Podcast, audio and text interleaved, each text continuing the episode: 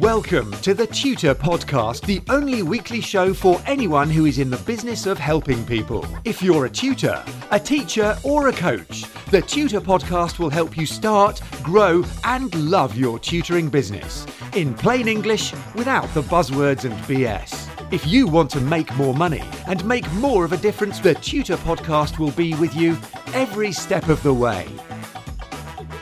Hi, it's Neil Cowmeadow here with episode 284 of the Tutor Podcast, the Monday morning show for anyone in the business of helping people through teaching, tutoring, or coaching. Today, as every other Monday, I'm here to share ideas and insights I've had, begged, borrowed, stolen during the 24 years I've been in business and from the tens of thousands of pounds I've invested in training and education. To share it all with you in a no nonsense, no BS way. So today, we need to talk about people. Specifically, other people. We've all heard that hell is other people, as philosopher Jean Paul Sartre said in his play No Exit. And that may or may not be true. People are without doubt the most complex, baffling, vile, beautiful, perfect, flawed, adorable, intriguing, savage, noble, mendacious, and honest organisms in the cosmos. Take away the humans from almost any situation, and most of the problems go away because the human element is always the most unpredictable, the most irrational, the most illogical component in any system. That's you and me.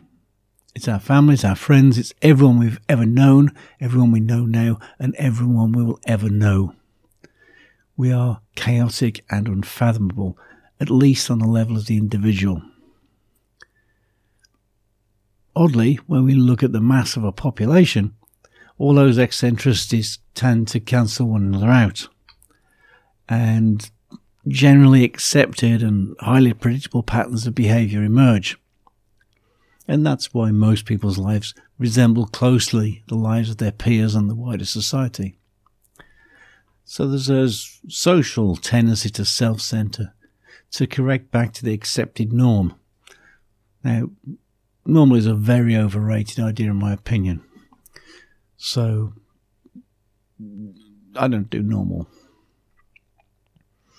Now, I once heard someone, I think it was Jim Rohn, the self help guy, say, All your problems come with hair on top. And there's a grain of truth in that one liner. But the flip side of all your problems coming with hair on top is that all your opportunities will be similarly packaged. You could say that a problem is just an opportunity dressed in working clothes. Somebody shows up with a problem, and what's the reality? Is it a problem, or is it the seed of something great? As tutors and coaches, our clients' problems are our opportunities. They're our opportunities to uplift and help, our opportunities to change lives for the better. Opportunities to, to develop ourselves as professionals. And by doing that, opportunities to share what we know, improve how we share it, opportunities to learn from other people, opportunities to do right business, which means providing an exchange of value which benefits everyone involved, opportunities to spread the word of our mission, if we have one.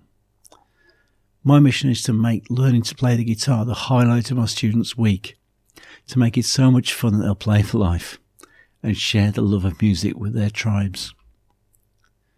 But, and there is always a but, some people are not good opportunities. They may instead be very bad opportunities. That person may be just an opportunity to spend time with someone you don't like an opportunity to be maligned or willfully misinterpreted, opportunity to lose sight of your high self in order to accord with someone else's agenda, opportunities to waste precious time dealing with someone else's strange relationship with reality. And if you are daft enough to watch the news. You'll see plenty of that out there. There are opportunities to dread the upcoming session with Mr. or Miss so and so, your two o'clock session today. You know what I mean, don't you? They cast a long shadow over the whole day whenever you have one of these folks on your schedule. Now, outside of work, there are even more opportunities to be had. Just ask anyone who's ever lived with a control freak, a narcissist, a gaslighter, or a self imposed victim. On whatever level you're at, be it work, relationship, family, if you find yourself spending time with one of these people, and you'll know it pretty soon after meeting them, there is only one sensible course of action. Get the hell away from them as fast as you possibly can. The DDWT rule, which stands for Don't Deal with Tossers, which I was given by a much wiser man than I am. So thanks, Pete. That applies to everything. It applies to business. It applies to your relationships, even with your family. Only do business with people you like and trust. You could be working with them for a lifetime. Why would you want to work for your entire lifetime with a complete tosser? Your relationships. Don't waste your life in a relationship with someone who's a fixer upper. You know, a project partner. Now, in your family level, blood may be thicker than water. But sometimes doesn't everyone wish that a family member or two would just go away and stay away? If we're working with people, doesn't it make sense to sort out the right people to work with, to spend our precious time with? Eight billion people on this planet. Why would you settle for someone who makes you miserable, sad, uncomfortable, or just plain old cross? If you tolerate idiots in your life, they'll occupy the slots, which could be filled by the right kind of people instead. So please, do me a favour. Do yourself a favour. Fire all your idiot clients. Move your pain in the arse students onto someone more suitable and politely decline the invitation to have dinner with that person. And you know who I'm talking about. Likewise, let Uncle Bob know he can't come and stay for a week or two at Christmas this year. Scary, isn't it? Sounds daft. But why would anyone fire fee paying students, clients, and money making business associates? Why? Because it's totally worth it. Forget about the money. There is no amount of money worth being miserable for. If you have a pound more than you need, you're already rich, and the money argument is over. Get rid of the idiots, the mood hoovers, and the energy vampires, the prima donnas and the poor me victims, the ones who are determined not to be helped, the ones who crush your spirit just by being around them. Remove them from your life. You might feel guilty for a few minutes, but believe me, it's totally worth it and you will be so glad you did it once the guilt trip is over. It works. Try it yourself and let me know how you get on. Remember, I love to hear from you guys.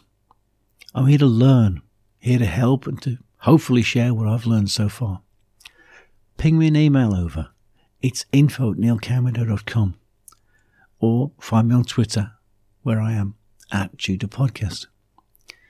Now, if you haven't already done so, please like and subscribe to the Tutor Podcast. Tell your friends. And I'll be back next week with no, more no BS ideas and more tips to help you to start, to grow, and love your tutoring business, just like I love mine. I hope this podcast episode has got you thinking and it's been some help to you.